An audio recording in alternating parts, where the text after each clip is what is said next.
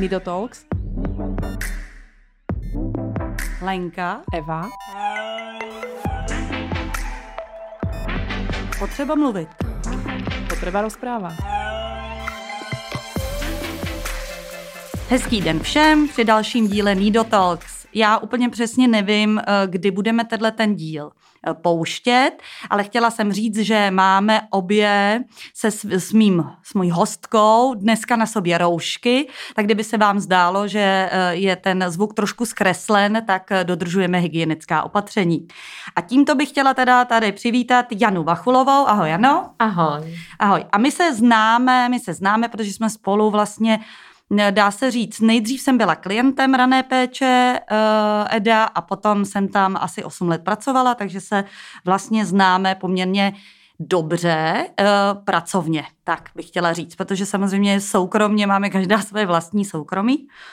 No a já bych se nejdřív se tě zeptám úplně normálně, Jano, jak se máš v této době? Jak to u vás teďko v rané péči vlastně jako funguje? tak já si trochu připadám, že teď ani nežiju v téhle době, protože my vlastně máme rok, kdy jsme plánovali spoustu oslav 30. výročí eh, rané péče služby. A kolegyně po mně, jako po člověku, který u toho byl od začátku, eh, chtějí strašně moc různých údajů a, a starých fotek a starých materiálů. Takže eh, já jsem se nejenom obrazně, ale i skutečně ponořila vyloženě až jako do sklepa, do, do hmm. různých krabic a tak. Takže já mám trošku pocit, že žiju eh, před revolucí teďka. No. Ale 30 let zpátky, to je eh, hrozně moc, že jo? A ty vlastně vím, že si ještě předtím než vlastně bylo to za ještě předtím dobrovolnicky no, si tam nějak jako pracovala. No právě, no právě, takže proto víc. říkám, že to je ještě před tou revolucí, no, hmm, protože no, to celé začalo. Pro mě to začalo v roce 79 asi tak. To, no. to je mazec. no. A mě no. prostě vlastně zaujala, ty se vlastně šla i hned studovat teda sociální pedagogiku, takže si nějak jako věděla, že tohle je tvůj směr. Proč? Aha, ještě já jsem vůbec, ještě jako. 14 dní před tím, než se podávaly e, přihlášky na vysoké školy, tak jsem chtěla studovat teoretickou Němčinu. A mohla jsem skončit Aha. jako někdo, kdo třeba někde se zabývá e, já nevím, příslovími ve středověké Němčině nebo něčím takovým. Protože úplně původně jsem chtěla studovat teda etnografii, mm-hmm. národopis, ale protože ten rok vůbec neotvírali mimo evropskou etnografii, tak jsem skočila po té Němčině. No a pak se stalo, že nějakým způsobem jsem potkala maminčinou kamarádku a ta úplně takhle, jak to teď řeknu, se mě zeptala, a proč nejdeš na speciální pedagogiku? Aha.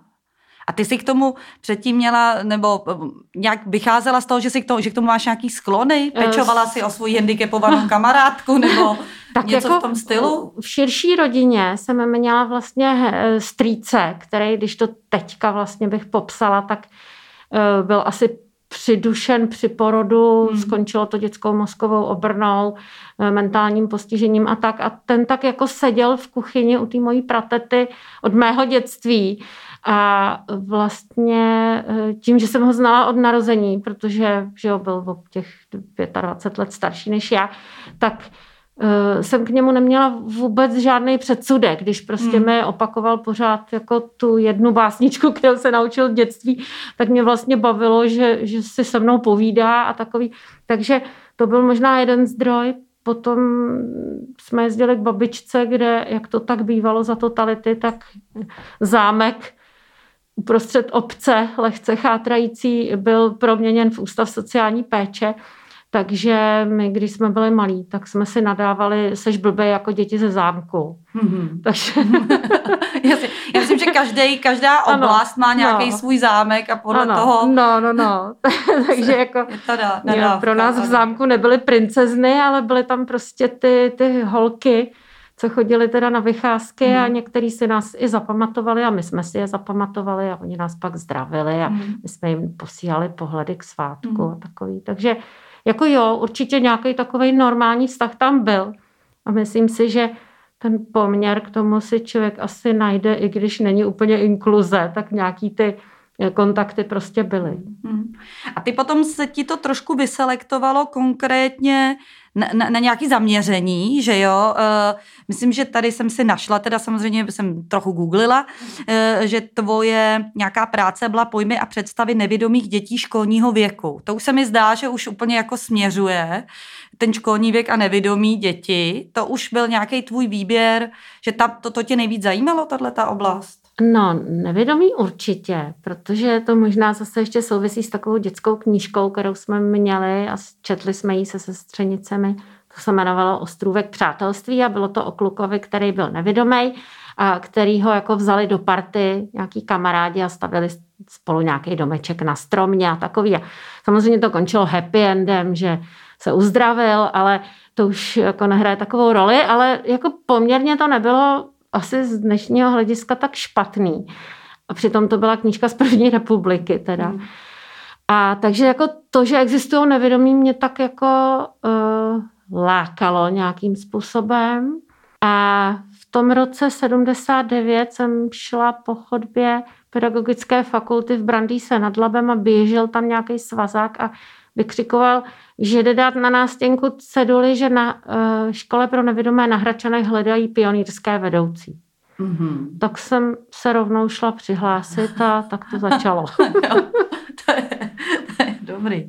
No a teď si se teda soustředila tady na, tu, eh, na, na tyhle věci. I, no. A jak to pak pokročilo dál? No, ty jsi zmínila tu diplomku, jo. Hmm. Protože uh, ono totiž co se týče nevědomých, tak je to tak, že vlastně eh, zvlášť v tehdejší době eh, neexistoval kromě bílé hole žádný takový jakoby artefakt nebo pomůcka nebo něco tak jako eh, se pořád vymýšleli nějaké jako protézy pro lidi na vozíku, a, a, aby měli bezbariérovost a takový. Nic tak, o ničem takovém se tehdy ještě z hlediska nevědomých neuvažovalo. A já jsem si vlastně uvědomovala, že to, co je na nich jakoby nejspecifičtější a co si ale opravdu nemůžeme představit, je to vnímání světa. A hrozně mě ty jejich uh, jako představy zajímaly, hlavně těch dětí, které byly nevědomí od narození. Hmm. Takže vlastně Tohle bylo důvodem té mojí diplomky. Třeba uh, takový příklad, ta škola pro nevědomé v Praze, že jo, na Loretě, je to krásné místo, uh, je proti takový zdi, za kterou bylo zahradnictví. A mě třeba opravdu zajímalo, co si takový nevědomý žák představí pod pojmem skleník. Jo? Hmm. A Ono tehdy nebylo tak úplně zvykem ty děti vytahovat z těch škol někam ven a nechat je po něčem jako šahat a tak. To bylo jako spíš, spíš výjimečnější. Takže mm, třeba jedna slečna z osmé třídy na, na to, co to je skleník, mi odpověděla, že to je něco v zahradnictví. A když jsem se jí ptala, jestli třeba by se do toho ona vešla, nebo jestli by se jí to vešlo do šuplíku u školní lavice, tak si tím nebyla úplně jistá. Věděla, hmm. že to je něco jako nakitky a říkala, no a když se to jmenuje skleník, asi to bude ze skla. Aha. Ale jaký to, to má tvar, Jo, Jasně, takže, tak takže vlastně hmm. si člověk uvědomil, že nevědomí často používají slova, možná i třeba ve správném kontextu, protože se to naučí. A jako tak tím proplouvají, ale vlastně není zatím úplně to konkrétno. Hmm. No a to mě jako nesmírně vždycky bavilo a baví doteďka i s těma třeba mýma dospělýma nevědomýma kamarádama, jim prostě zprostředkovávat ten svět jako co nejvíc do hloubky a do jakoby reality těch informací. Což znamená, že dost diametrální rozdíl mezi člověkem, který o zrak přišel postupně a už má to posazený do nějakého kontextu a mezi člověkem, který tedy je nevědomý od narození. No jasně, protože to máš v hlavě vlastně kartotéku představ. Takže když ti někdo řekne, že antilopa vypadá asi jako srnka, ale má takový jako dlouhý nějaký špičatý rohy, hmm. tak si to představíš. Hmm. Ale to, když tohle řekneš nevědomímu od narození, který v životě jako neměl možnost se přiblížit k srnce, tak musíš vymýšlet způsob, jak to udělat. Že jo? Hmm. Já jsem s tím možná byla trošku nudná, když jsem třeba učila studenty, jak jsem jako pořád používala ty stejné příklady, ale tak člověk doufá, že posluchač je vždycky jiný. Eh, když jsem poprvé šla se, se svojí třídou, když jsem pak teda nastoupila na školu pro nevědomí učit na první stupeň. A poprvé jsem s nima šla na farmu za Prahu, eh, koňskou, hmm. Tak vlastně jsme si předtím tak trošku něco o těch koních říkali a tam byl ještě takový hodně starožitný kabinet na Hračanské škole, ještě po těch řeholnicích, co tam kdysi byly. A eh, měli tam koně, takového sádrovýho. Že? A Eh, on byl už trošku jako polámaný a takový opelichaný, ale tak víceméně jsme nad ním nějak jako povídali. A pak, když jsme se vrátili z té exkurze opravdu od těch koní, tak jsem se jich ptala, čem jim připadalo, že byl největší rozdíl proti tomu, jak vnímali toho koně jako model a potom uh, tou realitou. A oni mě překvapili tím, že řekli, že kůň byl teplý a chlupatý. A ono vlastně jako je to zvláštní. Já myslím, že e, jako jasně, byly to huculové, ty jsou trošku jako sestnatější. Na druhou stranu myslím, že vidící člověk jako nevnímá koně jako chlupatý zvíře. Hmm. Ale když si sahneš na ten sádrový model, který tam má jenom pár vlnek nějakých nakreslených, tak jako je to hladký, studený. Jo? A mě vždycky trošku děsí, že to, co si z toho někdo může vzít, je, že začneme vyrábět Eh, chlupaté a vyhřívané modely. A já si prostě myslím, že je důležité ty děti vzít opravdu k těm živým koním. Jo? A ty modely používat jenom jako třeba porovnání měřítka a možnost jakoby tu věc mít v ruce celou se všemi detaily jakoby dostupnými najednou. Protože to samozřejmě u toho skutečného koně, když ho obcházíš, tak si to musíš skládat v hlavě. Je to neuvěřitelně složitý proces a mě to prostě fascinuje. Já jsem přesvědčená, že tohle teda platí u každého, i u dnešních dětí, který často znají různý zvířata akorát z těch knížek. No, a nebo to znají z televize. A, nebo? a to taky prostě nesmrdí a ne, ne, nedejchá a není to teplý. Takže, takže jako jít do té reality je určitě ta ne, eh, nejlepší verze. No já mám vždycky pocit, že prostě ten přístup k člověku, který má nějaký problém, hmm. tě jakoby ponoří eh, do toho jako maximálně přirozeného přístupu. A z toho mi trošku rovnou navazuje další otázka, takový oslý můstek, a to jsou hmatové knihy eh, který já jsem zažila dokonce v Fedovi výstavu hmatových knih. Přišlo mi to naprosto jakoby fascinující. Eliška je taky používala a spousta z nich má eh, doteďka, protože mi to přijde prostě úplně skvělý. Eh, co to jsou vlastně hmatové knihy? Může nás poslouchat někdo, kdo si nedovedu představit, proč by se na knížku mělo šahat? No, hmatové knihy vlastně aspoň ty, co si viděla na té výstavě, že jo, to bylo v roce 2011 v Trojické v Edovi, tak to byly knížky určené nevědomým dětem. Mhm. A e, ten princip vůbec, ta organizace, která tohle začala ve světě, má takový název Taktus, jakoby taktilní znamená hmatový, takže taktus a my máme tady v Čechách takovou jako vlastní řekněme ne přímo pobočku, ale prostě organizaci, která se jmenuje taktus.cz a ta tehdy pořádala tuhle výstavu. A e, ty knížky jsou určeny teda, jak už jsem říkala, k hmatání pro nevědomí děti, ale zase se na nich ukazuje to, co jsem říkala před chvilkou, že prostě jsou to fantastické pomůcky pro kohokoliv, kdo chce jít jakoby s tím dítětem víc do hloubky, víc do reality, víc do těch materiálů, do toho jako vnímání celým tělem. A to se vždycky hodí pro člověka, který má nějaký omezení někde. Že jo? Takže proto si myslím, že se to té Elišce tak líbilo. Hmm. Jinak samozřejmě jako to by bylo na další desetihodinový kurz, protože zase tak, jak nevědomý prostě od narození eh, nemá ty představy tvořený stejným způsobem jako, jako člověk, který uh, vidí, tak uh, i ty knížky je možný dělat hodně dobře a nebo i hodně blbě, protože zkrátka nemůžeš vycházet z toho uh, třeba z perspektivy. Jo? Ano, třeba jasně. my, když se díváme na, na já nevím, nějakou alej nebo něco, tak ten strom vepředu je velký, vzadu je malý. Když já půjdu a budu, řekněme, bych měla možnost, měla bych plošinu a mohla bych hmatat ten strom, tak každý ten strom je stejně velký, pokud jsme ho zasadili na stejnou dobu, plus minus. Jo? A to je pro toho nevědomího vlastně jenom teoretická informace, že existuje něco jako perspektiva. My mu můžeme třeba říct, že když mu zapískám pišťalkou do ucha, a potom stejně silně zapískám píšťalkou kilometr daleko, tak to slyší jinak, přestože ten zvuk je vlastně stejný. Jo? Mm. Jako, ale to už je jako velmi myšlenková operace, mm. kterou ne každý to dítě a že jo, my víme, že ty jednoduché příčiny zrakových postižení se hrozně moc daří lékařsky jako odstraňovat.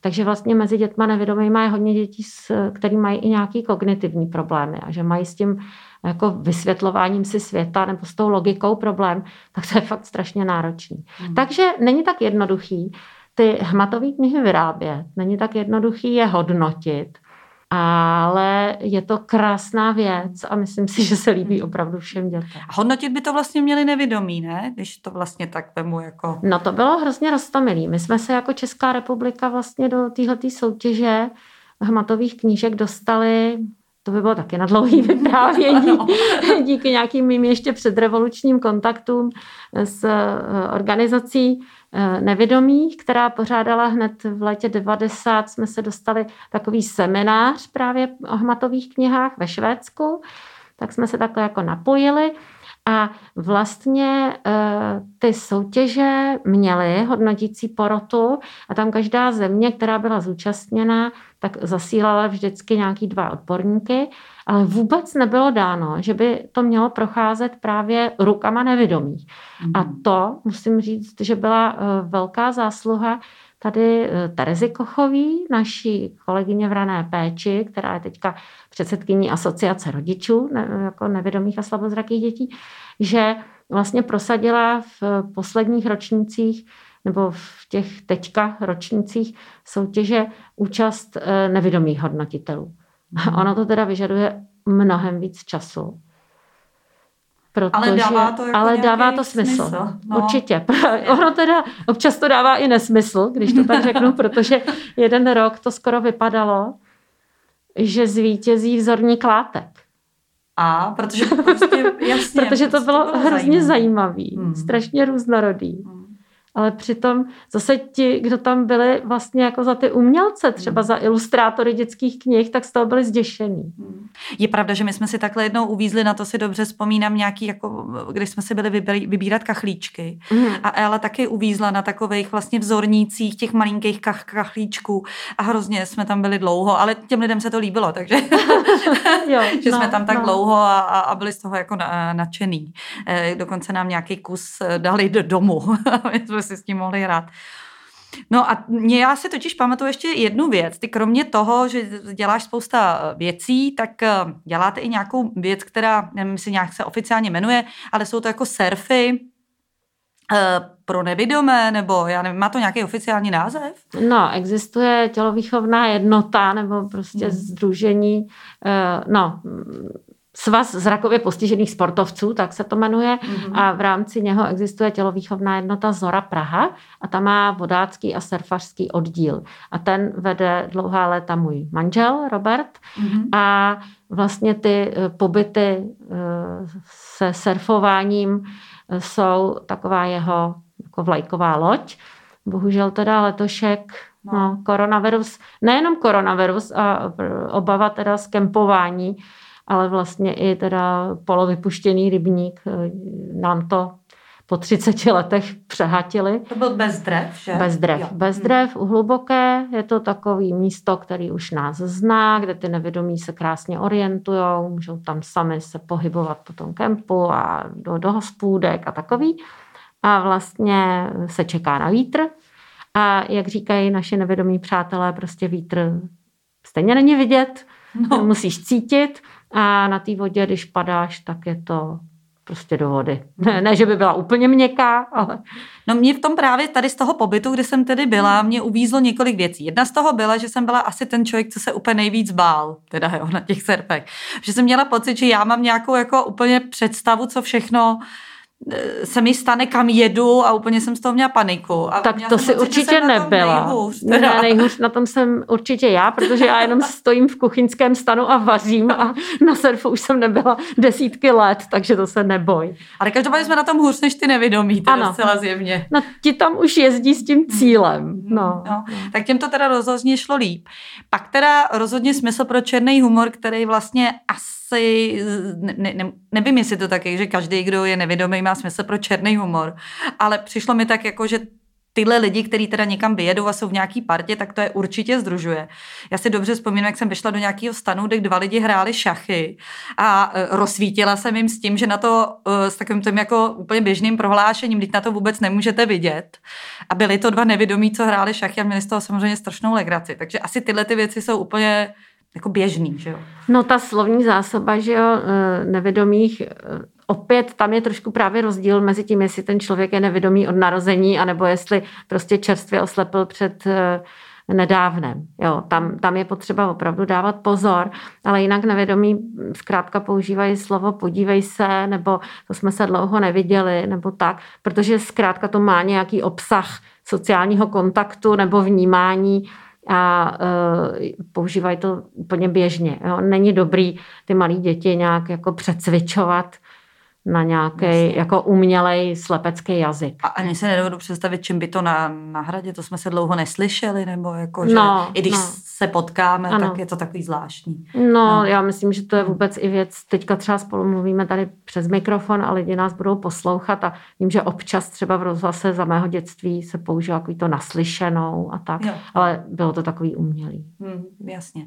Takže ten černý humor do určitý míry jako asi v těch příhod různých prostě, ke kterým člověk přijde, asi jich bude plno. Já nevím, jestli tenkrát si měla čas tam být i na ten táborák, ale to většinou u těch, tak jako dvakrát za ten týdenní pobyt máme oheň a to jsou tak neuvěřitelné historky a s takovým jako nadhledem braný a tak jako uh, upřímně, vesele podávaný, že uh, to by tam se asi zase ty představy, tam je zase uvízla jedna věc, jedna z těch uh, dam, která tam byla uh, nevědomých, tak jsme si jak bavili o barvách a ona tam říkala, že si barvy právě představuje jako zvuky různých nástrojů hudebních Což mi taky jako vlastně uvízlo v hlavě, protože vlastně ty bar, jak popsat barvu, to ještě dejme tomu srnku nebo jako, ale barvu to už vůbec si nedovedu představit, jak se vysvětluje nebo přibližuje uh, nevědomímu žlutá, červená a prostě jako barva. No, uh, spíš si myslím, že se tomu Eh, hrozně moc věnují ty vidící lidi, že mají strašně moc potřebu mm-hmm. to těm nevědomým zprostředkovat. A to mnohem větší, než většina nevědomých má potřebu to tušit. Jo, takže to je opravdu něco, to se dá podle mého soudu přirovnat k tomu, když člověk opravdu, ale opravdu nemá hudební sluch. A ve škole ho nutí teda se učit ty akordy vyjmenovávat a, a poznávat ty noty a tak, tak je to opravdu něco, co se jako naučit do jisté míry můžu, ale je to jenom informace o tom, ale není to to. Existuje takový přístroj pro nevědomí, který pro třeba později osleplý je hodně důležitý a to je rozlišovač barev, že vlastně ty namíříš třeba na látku a ono ti to řekne třeba moc půlnoční. Mm-hmm. A teď jde o to, co si tak pod tím může představit člověk nevědomý od narození. Jo? Ale ten, eh, kdo je později osleplý, si může třeba sladit to oblečení podle svojí představy, ale eh, rozhodně je mnohem důležitější, bych řekla třeba, aby ten nevědomý byl schopen výjít do prostoru sám s nějakou orientační pomůckou, než to, jestli má sny barevný nebo zvukový. Záleží nevědomým na tom, jak vypadají? No, to bych řekla, že je asi otázka úplně stejná, jako bys řekla, záleží lidem na tom, jak vypadají. Takže jako...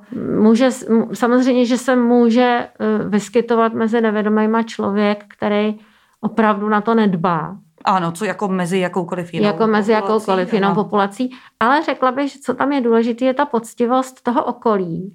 Že když eh, já nějakým způsobem, eh, možná bych řekla, vím, že mu na tom záleží, anebo obecně mám takovou jako povahu, že věci říkám napřímo, tak prostě když vidím, že a tohle je konkrétní příhoda, když vidím, že prostě předseda velké organizace nevědomých má kravatu pokecanou od svíčkové, protože jsme na nějaký konferenci poobědvali, tak mu to prostě řeknu, protože by to bylo ode mě trapné mu to neříct. Ano, jo, jo, rozumím. No jasně, ano, jasně, úplně, tak to, když to sám nemůže vidět, tak to je mm, férový. Ano, přesně říct. tak. Hmm. Uh, ještě se vrátím trošku jako zpátky. Ty umíš spousty jazyků, to vypadá. a to, to asi ti zůstala jako ta Němčina jako koníček a ještě si si k tomu teda přibrala nějaký další. A dokonce si přeložila nějaký knížky. Můžeš nám o tom něco říct? No tak říká se, že Terry Pratchett eh, byl překládaný do, do češtiny člověkem, který se anglicky nedomluví, takže ona překládat a umět jazyk jako ve smyslu tom komunikativním je trošku něco jiného, ale ne, já jsem hodně komunikativní v češtině, tak se nebojím komunikovat i v těch uh, cizích jazycích a je to fajn, ale um, ano, to byly knížky přeložené z angličtiny, eh, týkaly se právě toho mého oblíbeného tématu, toho vlastně vnímání světa nevědomými dětmi dvě z nich a ta jedna se jmenuje Dosahování lezení chůze a je o takovém tom úplně prvním jako vy, bych řekla, vyhmatávání a vylézání nevědomého dítěte e, do prostoru a e, jako rozumění tomu prostoru, tomu prvotnímu. E, to je jenom taková jako tenká brožura a tenkrát jsme ji doplnili fotografiemi tady českých našich nevědomých dětí, takže tam je taky taková jako historie rané péče v Čechách. A ta druhá, ta se jmenuje Malíček a ta je zase přímo o hmatu a o tom, jak podpořit vývoj hmatu u nevědomého dítěte, což je právě předpoklad pro jako rozumění e, světu v budoucnosti. Hmm. No, a potom tam byla ještě taková jako hodně tlustá kniha Učíme se společně, která se týká e, přístupu k dětem s kombinovaným postižením, které jsou nevědomé, zároveň mají spoustu dalších problémů, ale e, ze zkušenosti musím říct, že e, ta knížka je možná spíš určená už pro starší věkovou kategorii, než úplně pro ranou péči. Hmm. Že to je spíš... Já se k ní teda občas vracím, musím říct, jakože Eh, a půjčovala jsem jí třeba i učitelkám ve škole hmm, a hmm. dál, že si myslím, že pro tu os, os, nebo pro to zasvěcení, jak to dítě a jaký jsou tam i ty nápady, tak je to moc jo, fajn. Určitě je to spíš pro uh, práci učitele nebo vychovatele, který má možnost třeba s tím dítětem opravdu trávit nějakou hodinu, nějaký jakoby uh, soustředěný a naplánovaný činnosti. Uh, nevím, jak znám zrovna tebe, tak eh, právě v no. rodině úplně na to, aby člověk dělal něco hodinu až dvě každý den, není úplně prosto. No a já na to ani upřímně nemám trpělivost, Adeška úplně jo a já úplně tak ne. Mm-hmm. A jsem ráda a to já vždycky ta, už hodně rodičů, který jsem tady měla jako v Nidotox, tak vlastně tady děkuju raný péči nebo vzpomínají na to, že zaplať pán že ji jako by měli. Opravdu hodně se k tomu vrací, aniž já bych je k tomu nějak naváděla zjistila.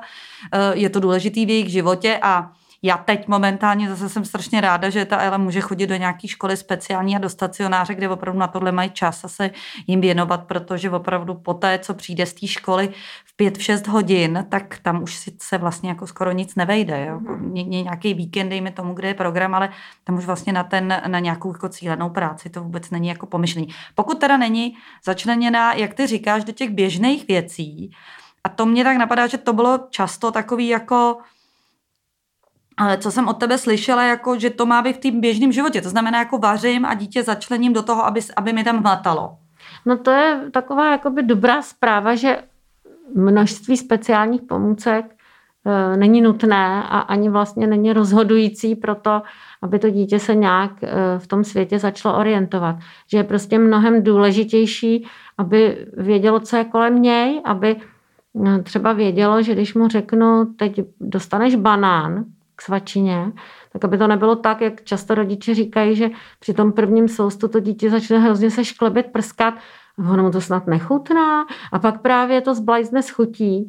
A ono je to prostě proto, že ono neví, že to slovo banán se pojí eh, s touhletou divnou blamcovou kaší, protože jestli vůbec, tak zná banán třeba jako obrázek něčeho žlutého. Jo, je to hmm. takový eh, že zprostředkovávat dítěti tu realitu a tu logiku má daleko sáhlý důsledky i na jeho chování v běžném životě.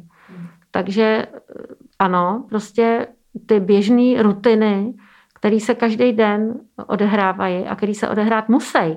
Prostě nakrmit to dítě musím. Tak proč to nespojit zároveň s nějakou výchovou? Že? No, to je pravda. Taky jsi byla jedna, uh, asi první, který uh, jsem slyšela tu větu, uh, že vlastně ty rodiny by měly žít jakoby šťastný život i s dítětem postižením, když se to chytne za správný konec. Myslím, že přímo cituji správný konec. A raná péče rozhodně jako služba tomu hodně napomáhá, aby se to chytlo za ten správný konec. Jaký to je pro tebe jako pro poradkyni, když vidíš, že to úplně nechytají za správný konec? Já jsem tohle vždycky hrozně obdivovala, protože jsem člověk, který má pocit, že musí lidem jako úplně říkat, když něco dělají blbě. Uh, no a vy vlastně jste trošku kouči v tom, že, že jako dokážete to možná naznačovat, ale úplně nakonec je to rozhodnutí těch rodičů, že jo? No, to je hodně těžký, zvlášť pro mě, protože já mám povahu asi podobnou trošku jako ty, takže já si myslím, že osvícenský absolutismus je docela fajn. Eh, takže to hodně eh, vlastně eh, je pro mě těžký, ten respekt k rodičům, ale já si osobně myslím, že obecně v životě jako úcta úcta a respekt k názorům toho druhého je hodně těžký. Ne v tom to říct a proklamovat, ale dělat to. Že jo? Takže možná o trošku líp se to dělá, když je to, když to řeknu v vozovkách, v práci, kde jako člověk opravdu e, může se to e, naučit, nebo prostě může to zvnitřnit, opravdu zvnitřnit. Takže, e, takže mu to v hlavě opravdu nejde proti sobě. To je asi nejdůležitější. Skutečně jako to tak myslet. Ale trvalo to mnoho let. Já si myslím, že jsme nějak v rané péči eh, Naštěstí v těch 90. letech už to tam bylo.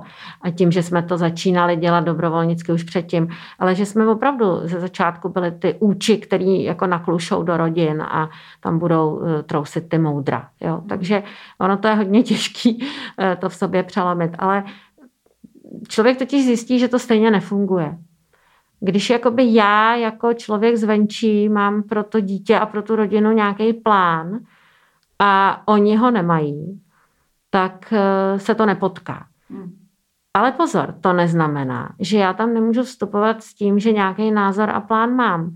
Ale jde jenom o to, abychom tam jakoby tvořili uh, takový rovnocený kruh kolem toho dítěte, kde ty plány má každý možnost nějakým způsobem ventilovat a oni, to, oni jsou jakoby odborníci na svoje dítě, ale já jsem profesionál jako na vývoj dítěte. A tohle, když se potká a najdeme si tam něco společného, tak to je právě to, čemu se v sociálních službách říká to individuální plánování. To není vůbec žádná formalita, ale je to uh, jako nezbytná nutnost, aby to fungovalo. To znamená, že opravdu čas od času si sednout a vymyslet, jakoby, co si rodina představuje, kde by si tak představovala, že by mohli za rok být.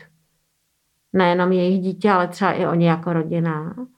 A teďka, co můžou chtít ode mě, co z toho, co oni si představují, že můžou chtít, co já opravdu můžu dát a pak to hlídat během toho období, na který si to vymyslíme, hlídat, aby se to opravdu dělo.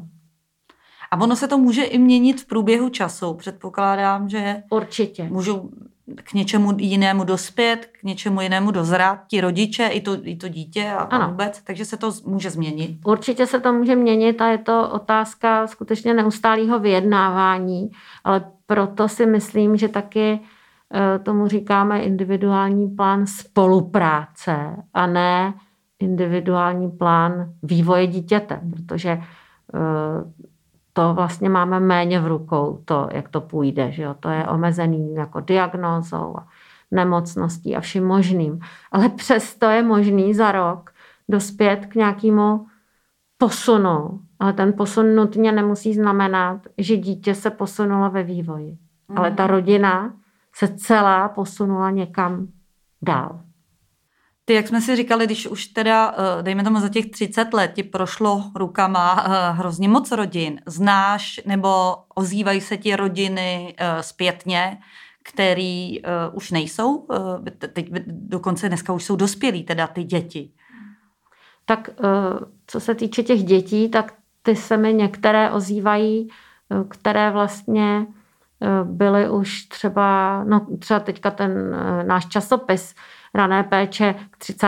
výročí hmm. bude obsahovat rozhovor s jedním vlastně 35-letým eh, nevědomým už, už tatínkem teďka, který byl Mimochodem, klientem. Když o tom mluvíme, je možný, kdyby nějaký posluchač, posluchačka ho to zaujalo, že budete vydávat tadyhle, tyhle ten eh, časopis, eh, že by ho mohli nějak získat?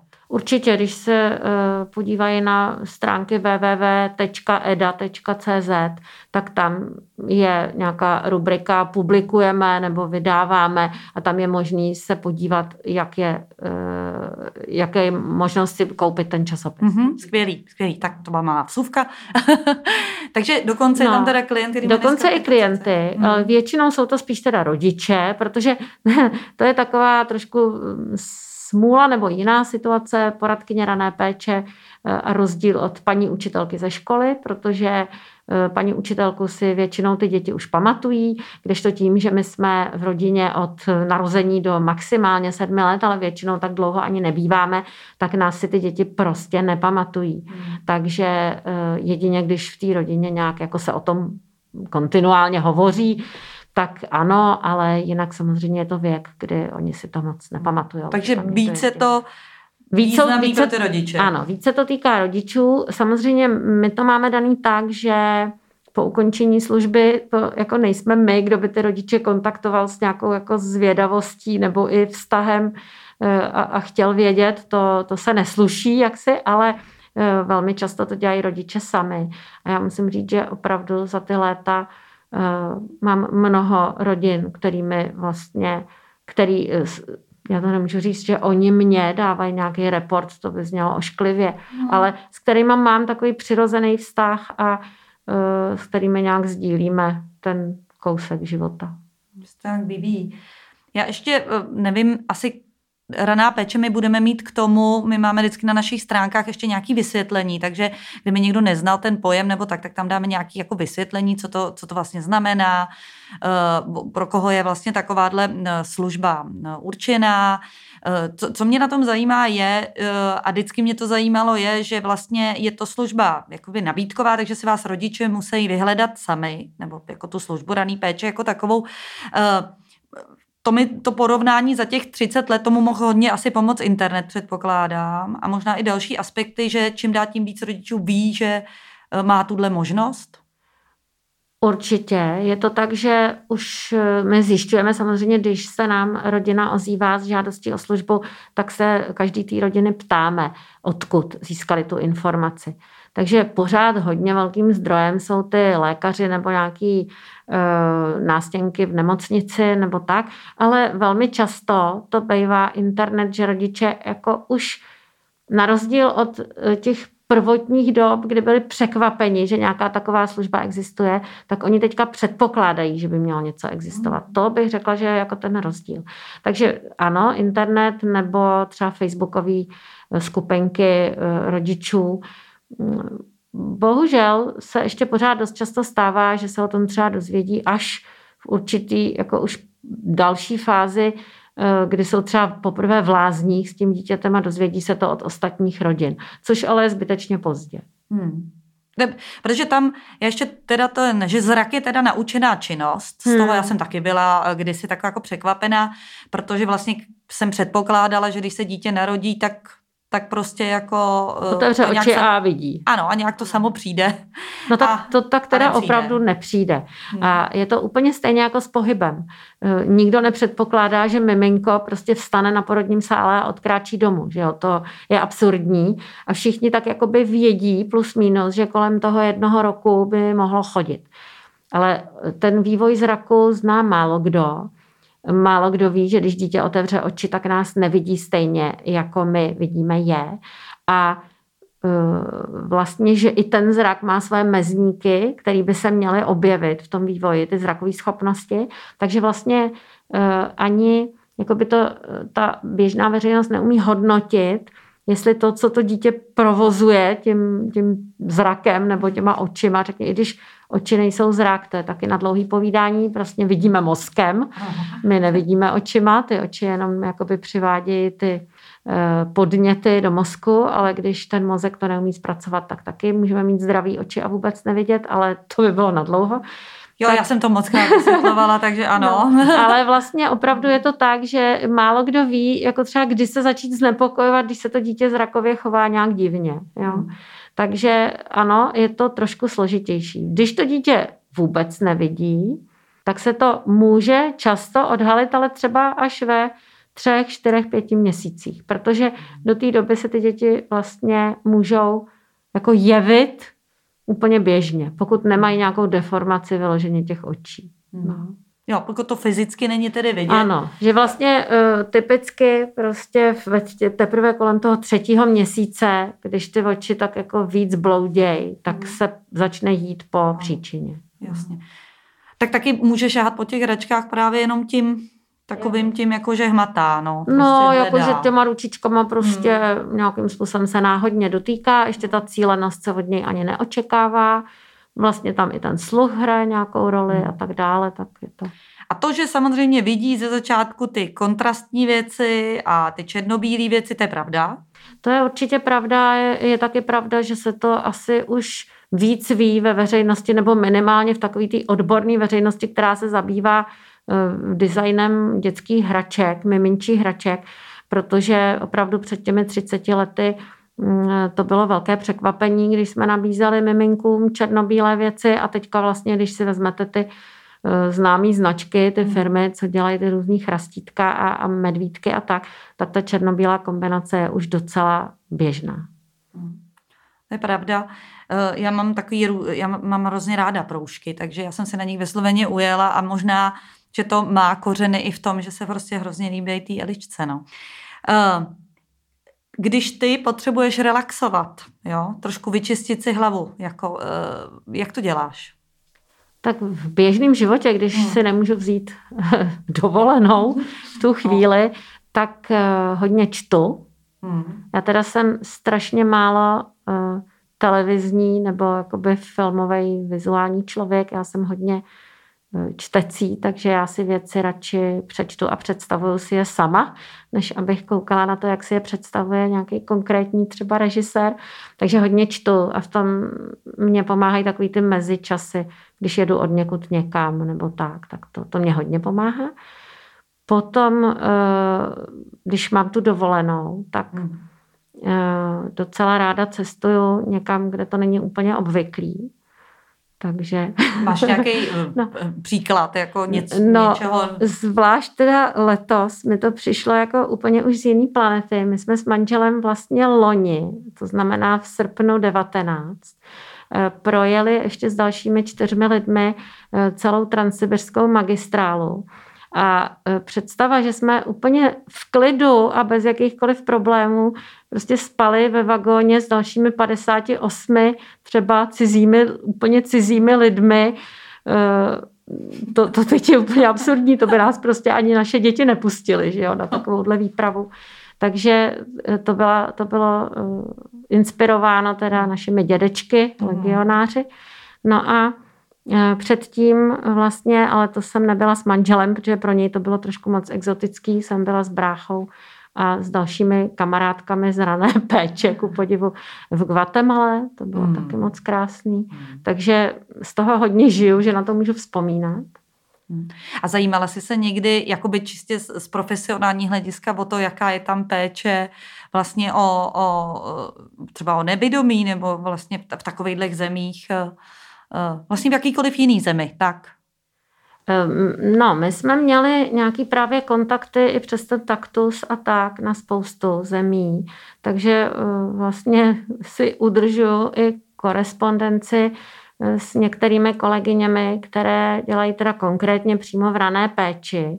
Takže poměrně úzký vztahy jsme vždycky měli třeba s Itálií, hmm. s Holandskem, tam hodně, s Francií a potom se severskými zeměmi. Ale musím říct, že vyloženě s těmihle exotickými destinacemi ne. A nějak jsem to o té dovolené neměla potřebu no, řešit. To chápu, to chápu. Mě spíš jako pro to porovnání, že vím, že si často uh, jako vlastně stěžujeme, co všechno ještě by mohlo a, a, a tak, a, ale že eh, z pohledu právě péče o to, že se člověku v České republice narodí nějaký dítě s postižením, to vlastně není vůbec tak špatný. Jo? Mohlo by to být samozřejmě ještě lepší, ale že to vůbec není tak špatný. No určitě to vím, že vlastně naše uh, spoluzakladatelka Tereza Hradilková, ta byla v roce 92 na uh, školení v USA týkajícím se přímo rané péče a byly tam kolegyně z různých eh, zemí jakoby rozvojových a ta právě říkala, že jsou i země, kde Eh, skutečně třeba eh, ty zvyky jsou takové, že na malé dítě se nemůže podívat nikdo cizí, takže vlastně ta poradkyně rané péče v tom našem slova smyslu tam jakoby zprostředkovaně mluví s těmi příbuznými a jako snaží se detekovat, co by jim mohla poradit pro vývoj toho dítěte, který eh, mu jí nepůjčejí do ruky. Jo. Aha. Jsou takový jo. jako zase spíš No to to trochu brzdí, to, to, to, no, to, je, to je pravda. No. Ale zase no. člověk to musí posuzovat v kontextu toho, že se tam takhle chovají ke všem dětem, že jo, to ano. prostě je je tak. Ale ano, možná takový můj sen, který jsem vždycky říkala, by bylo, že by se mi líbilo být jako mezinárodní poradkyně rané péče a lítat po celém světě, místo jezdit po Čechách. No, to je pravda. Akorát eh, mo- možná by si časem byla jak ty modelky a byla by si strašně unavená, jak měníš ty hotely a, a vlastně už by tě to tak nebavilo. A tak oni jsou ty hotely všechny stejný. Já jsem byla eh, tak jakoby shodou náhod vlastně, mnoha náhod, vlastně dělat takovou jakousi poradkyni v tenkrát v té Moskvě a, a v tom Nižním Novgorodu. No to jsem se tě ani nestihla tenkrát no, zeptat, jaký to bylo. No vlastně tam něko, několikrát a e, to, co odvezla jsem si z toho spousta samozřejmě zajímavých zážitků už jako ze samotného Ruska a to ještě jako Moskva stát ve státě a, a vlastně to jinde. Ale musím říct, že jsem byla strašně překvapená z toho, jak neměli právě žádný pomůcky, že opravdu přišli s dítětem, který třeba bylo sedmiletý, ležící a oni ho přinesli v ruce, protože vlastně uh, stejně nikam nevycházejí, kam by chodili, nebo přinesli z toho auta, ale neměli na něj žádný kočár nebo, nebo no, nic. S tím my se setkáváme, my vlastně jako poradkyně rané péče v České republice máme i nějaké své profesní uh, seskupení, asociaci hmm. rané péče a míváme takový kazuistický semináře společný, kde mluvíme vlastně o, o tom, co nás nějak spojuje, o těch, o těch situacích, které zažívá každá poradkyně rané péče, ať už ta cílová skupina, ty rodiny, jako jsou jakýkoliv. A právě poslední uh, takový seminář, který jsme měli, byl na téma uh, cizojazyčných rodin, které máme tady v péči v České republice. A je pravda, že zrovna třeba uh, Mm, jako pochopení nebo orientace v těchto těch pomůckách pro děti s tělesným postižením, nebo vůbec jako mm, přístup k tomu, že je to důležité, aby to dítě třeba mělo dobrou polohu, když se má nakrmit nebo když se má uh, dívat na něco cíleně a tak, tam opravdu není. To hmm. opravdu hodně chybí. A pak mi přišla ještě jedna taková věc a to samozřejmě nevím, jestli, uh, to jsem měla jako třeba takovou smůlu, ale přišlo mi to více procentní v mhm. takové zemi, že chtěli, uh, nechtěli na výběr, chtěli příkazy.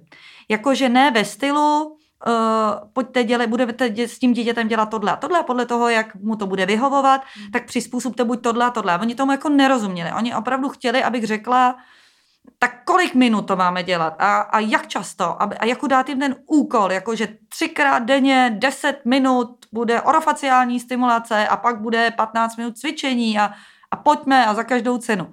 Že vlastně, a, mě, a mě to nebylo moc příjemný, protože jsem věděla, že pro to dítě jako takhle, že to nevím, když, že jo, když ho tam vidím nějak hodinu, tak nemůžu takhle vy, vyšknout něco takového, tak jsem z toho byla spíš zděšená. Ano, to, to včera zrovna právě na tom našem semináři takhle přesně popsala kolegyně eh, jednu eh, ruskojazyčnou rodinu, že tam mají všecko na centimetry, litry a minuty.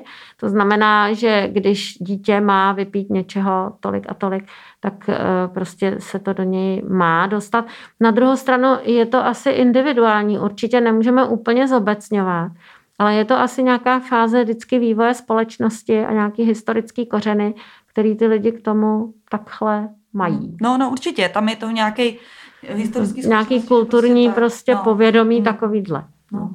Že ten výběr se, uh, možnost výběru se člověk musí naučit. No a představ no. si, jak my jsme to vždycky chtěli po Elišce, aby si vybrala. No, jasně.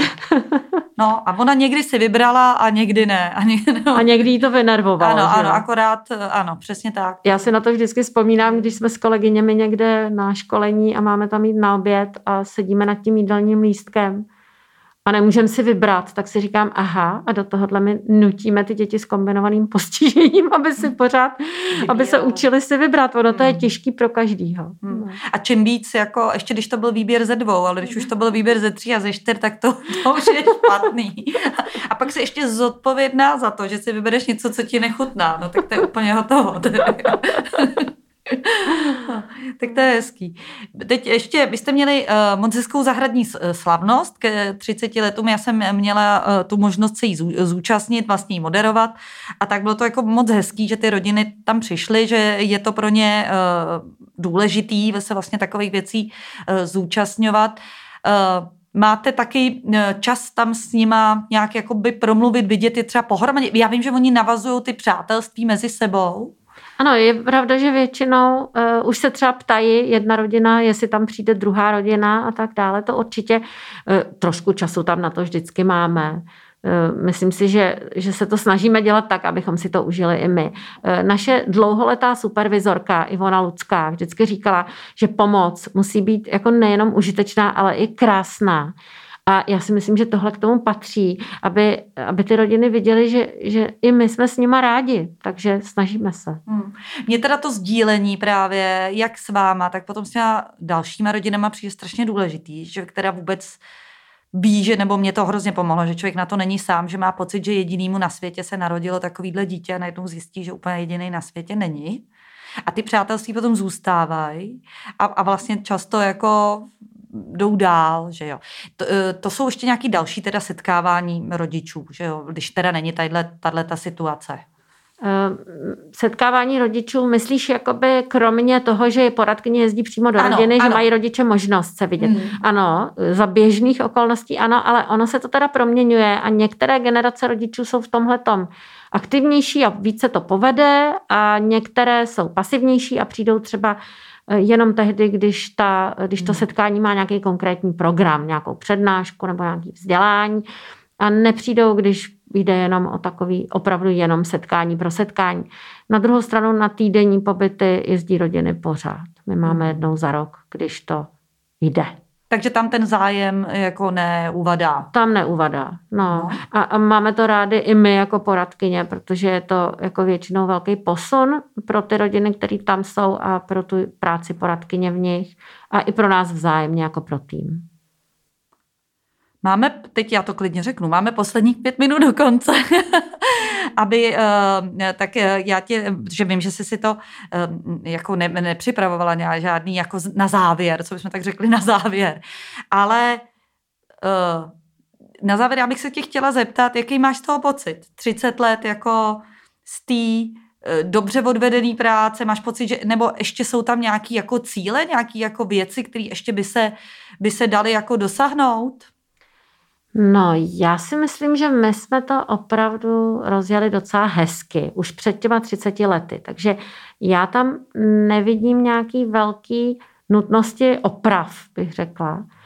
A já bych naopak moc chtěla, aby raná péče právě splňovala to, o čem jsem mluvila třeba u toho hmatového vnímání nevědomých. To znamená to, aby nezapomněla na tu realitu.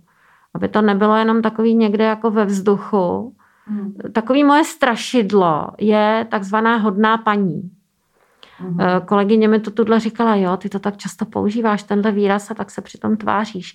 Jo, jo, jo, protože mně se opravdu eh, jako i stalo, že to jedna maminka takhle vyjádřila, že říkala, pro nás bylo skvělé, že to nebyla jenom taková hodná paní, která by k nám přijela a měla pochopení, ale že prostě měla i nápady, reální informace, reální uh, rady nebo nápady. Opravdu ty nápady to hodně rodiny oceňují. Hmm. Takže jo, já bych si prostě přála, aby poradkyně rané péče byly dál takovými renesančními osobnostmi, které ale nejdou po povrchu od každého něco, ale které jdou opravdu do hloubky. No a já bych na závěr si ještě popřála, aby, aby se to vědělo, že tato věc je hrozně potřebná a aby se na to myslelo u financování, aby opravdu uh, žádná takováhle raná péče nemusela uh, neustále rozvíjet svůj fundraising uh, tak ve velkém, aby si schánila tak jako na něco navíc, ale aby ta služba samotná prostě byla zaplacená. No to bych si taky hodně přála. Takže no, já tím strašně moc děkuji za rozhovor a uh, možná zase za pět let se to zase posune. No. Můžeme zase za, za, jakoby dát těm rodičům takovou jako uh, novou, uh, nový impuls, uh, o co by měli zažádat, co by se měli zúčastnit a o co by se měli zajímat. No já ti moc děkuji, že jsi taková naše doživotní ambasadorka. to jo, mám to v sobě. Tak jo, díky všem a Nido Talks, podívejte se na Spotify, Apple Podcasty a na naše stránky. Díky moc a ahoj.